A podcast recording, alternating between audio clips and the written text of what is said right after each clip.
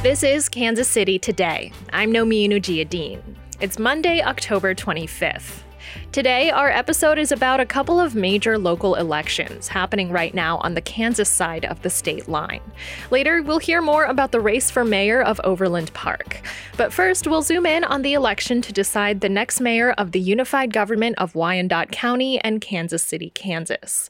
Current Mayor David Alvey is seeking a second term, but he faces a strong challenge from former Kansas City, Kansas Deputy Police Chief Tyrone Garner.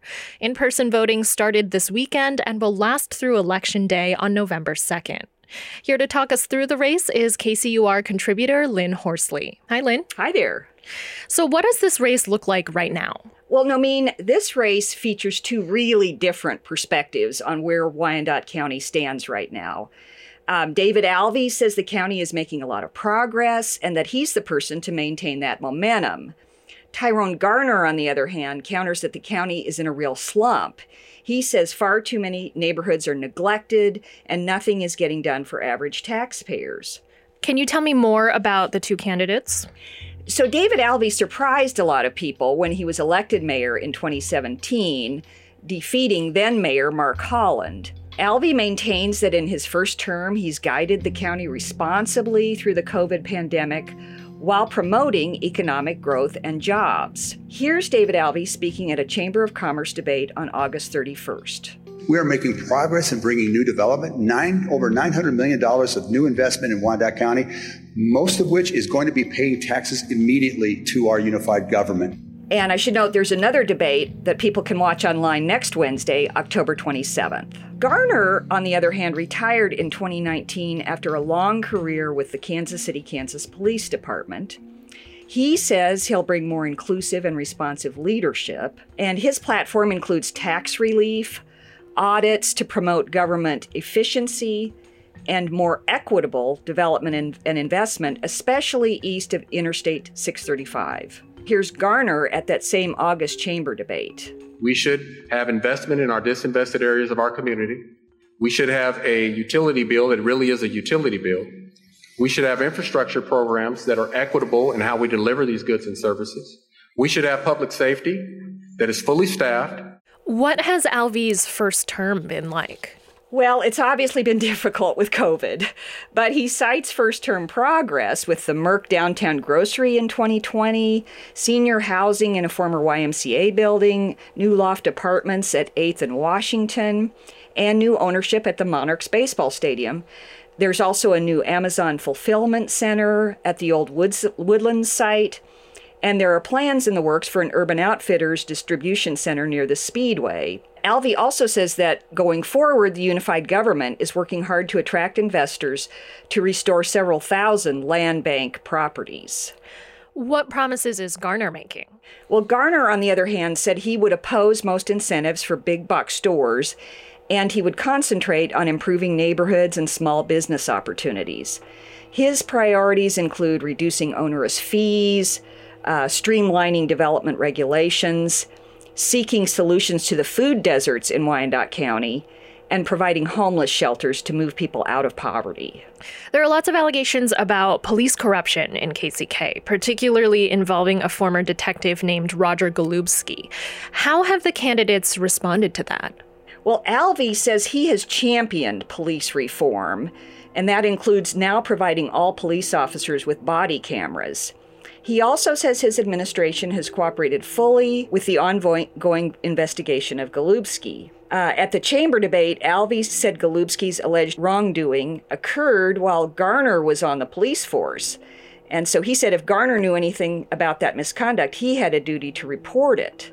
Now, Garner shot back with a stern rebuttal. He said he never knew about Golubski's alleged wrongdoing and that he served honorably for decades with the police department. Um, Garner also said he fully supports an outside investigation of any public employee or official accused of misconduct. Lynn Horsley is a freelance reporter for KCUR. You can read more about the unified government mayoral race at kcur.org.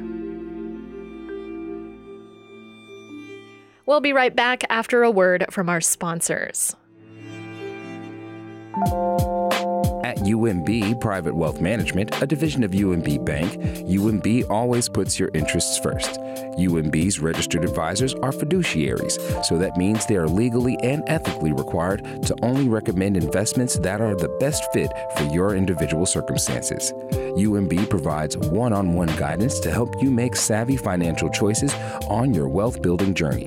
Tap into high touch financial planning services so you can earn, grow, and create the life you want. Learn more at umb.com slash wealth hyphen management.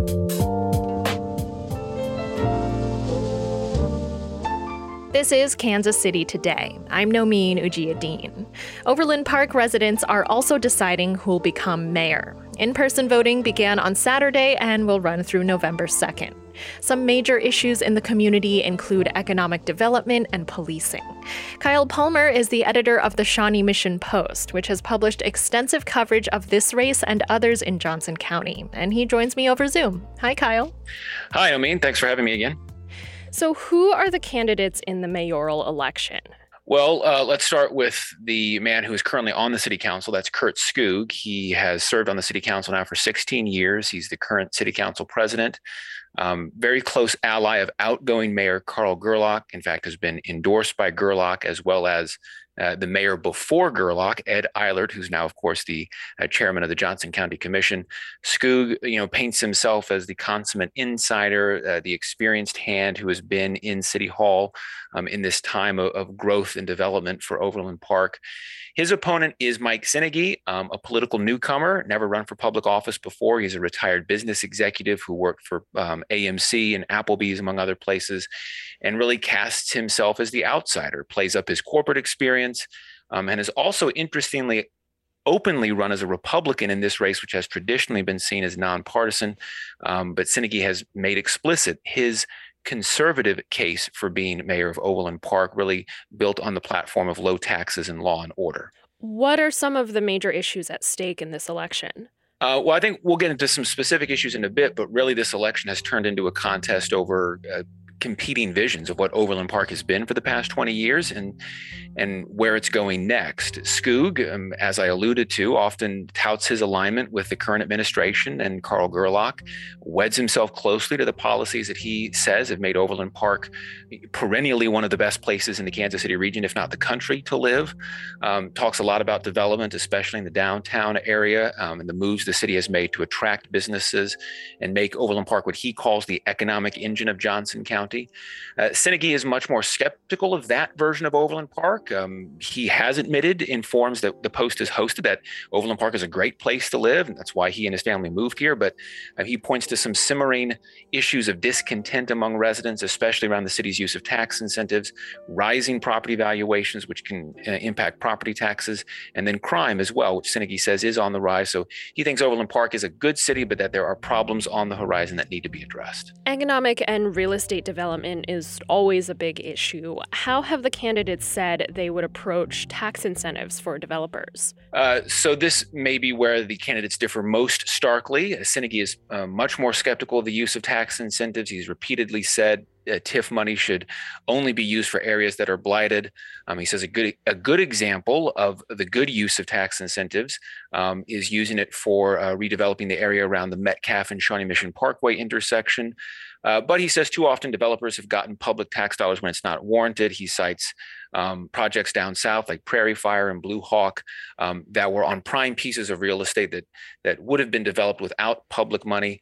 Uh, Skoog has defended the city's use of tax incentives to spur development in some cases. He points to the development of downtown Overland Park, which has really become a destination in recent years. Um, he also notes that he has himself voted against some incentive proposals because they haven't met his criteria. So uh, we do see a real difference in um, each man's stance towards tax incentives. Policing has also been a controversial issue in Overland Park. How have the candidates said they would tackle that? Yeah, this is another area of disagreement. Czinege has really tried to cast himself as a law and order candidate, uh, really emphasized Overland Park's um, increased uh, rates of certain crimes over the past two years, um, especially property crimes like auto theft and break ins have gone up, according to police statistics, uh, compared to the years immediately preceding the pandemic. Uh, is accused Czinege of scaremongering, trying to frighten voters, make them feel unsafe. Um, for his part, has been uh, openly supportive of a move to raise city property taxes slightly this coming year in order to pay for a new unit in the police department that would respond to mental health crises. He sees that as a priority. Um, and, and, that kind of gets to my final point about policing. This conversation about policing in Overland Park is still inextricably linked to the 2018 fatal police shooting of teenager John Albers. Some residents, most notably Albers' mother, Sheila, are still very critical of current city leaders, including Skoog, for the handling of that shooting and the way in which the city came to a severance agreement with the officer who killed Albers. And we should know that the FBI is still conducting a civil rights investigation into Albers' killing.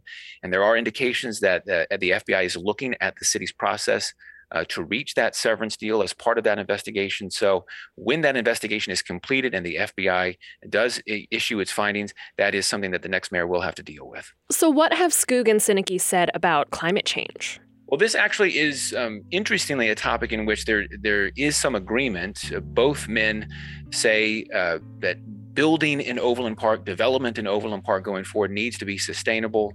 Um, buildings need to be solar friendly, have things like electrical vehicle charging stations.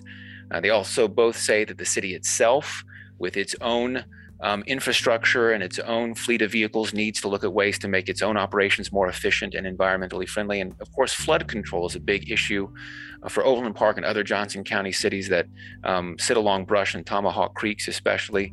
And so both men say that that needs to be closely watched and addressed. Um, you know, climate change is something that you know, the Post has asked uh, candidates running for public office in Johnson County for years now, with and we get differing levels of engagement, uh, kind of depending on on where they lean politically. But it's interesting how, at least in this race, with two men who are pretty different ideologically, uh, the issue of climate change does seem to be something that they mostly agree on. What about housing affordability? Is that an issue that's come up in this election? Uh, yes, uh, it has. Uh, and it's a big talking point in Overland Park and in other Johnson County races. And for many voters, this question of housing affordability comes down to a couple of things. The first one is, is property taxes and property values. With rising valuations, you know, it has put stress on some homeowners, especially older ones on fixed incomes. Um, and it's also made it hard for young or first time homebuyers to get into the market. And that's what's really colored this discussion about raising uh, the city's property tax rate that I mentioned earlier. Um, still, bear in mind, Overland Park has has the lowest property tax rate of any city in Johnson County by far. But the other way in which housing affordability is often talked about in Overland Park is around the idea of density. And that word density is often used as code in Johnson County for apartments. And Czinege has been more adamantly against housing solutions that would bring more density um, like apartments, condos, and duplexes. And Skoog has been more supportive of finding different, what he calls diverse housing stock options. And this is really symbolic of a real cultural difference between North and South Overland Park. North Overland Park, inside the 435 loop, generally does not have a lot of room to grow except for up. So there is more of a call in those wards for more diverse housing options like apartments and condos, um, as long as they're affordable. Many uh, residents say the apartments that are being built, uh, sometimes with the help of tax incentives, are unaffordable. Uh, but in the South, where Czinege has his base, the, the housing tracts are bigger. The notion of having a big single family spread is often a reason why people move out there. And so opposition to apartments is more vehement. What other races in Johnson County are you watching? Uh, so there's some pretty interesting school board races happening in Johnson County, like I think in a lot of areas around the country, especially in suburban areas. Uh, there have been major fights over schools' COVID 19 policies and the teaching of history and, and districts' approaches to diversity and race, colored along this, this debate, if you will, about critical race theory. So, uh, you know, the forum, ha- the, the Post has hosted uh, candidate forums for the past month, and really our most intense and most watched forums have been for school board. So, we're covering school board races in Shawnee Mission, Blue Valley, and USD 232 in DeSoto. Um, and I should also say there are school board contests in Olathe, which we aren't covering. But in each of these districts, there is a clear split between slates of candidates that, on one hand, uh, support masking, support diversity and inclusion efforts, and slates of candidates, on the other hand, who want to make masks optional. Uh, they would characterize that as parental freedom. And they have just hammered the districts on this miscast idea about critical race theory being taught in schools, which the, the Kansas State Board of Education says is not the case, but still it's been a talking point. And so you read some national reporting on this, and I think it might apply in Johnson County this year. But the way school board contests go in this election cycle, in these, these small down ballot off year elections, um, could be a harbinger of how next year's congressional midterms and state house races go. Kyle Palmer is the editor of the Shawnee Mission Post. Thanks, Kyle. Thanks, Nomin. This is Kansas City Today. I'm Nomin Ujiyediin. This podcast was produced by Byron Love and edited by Gabe Rosenberg and CJ Janovy.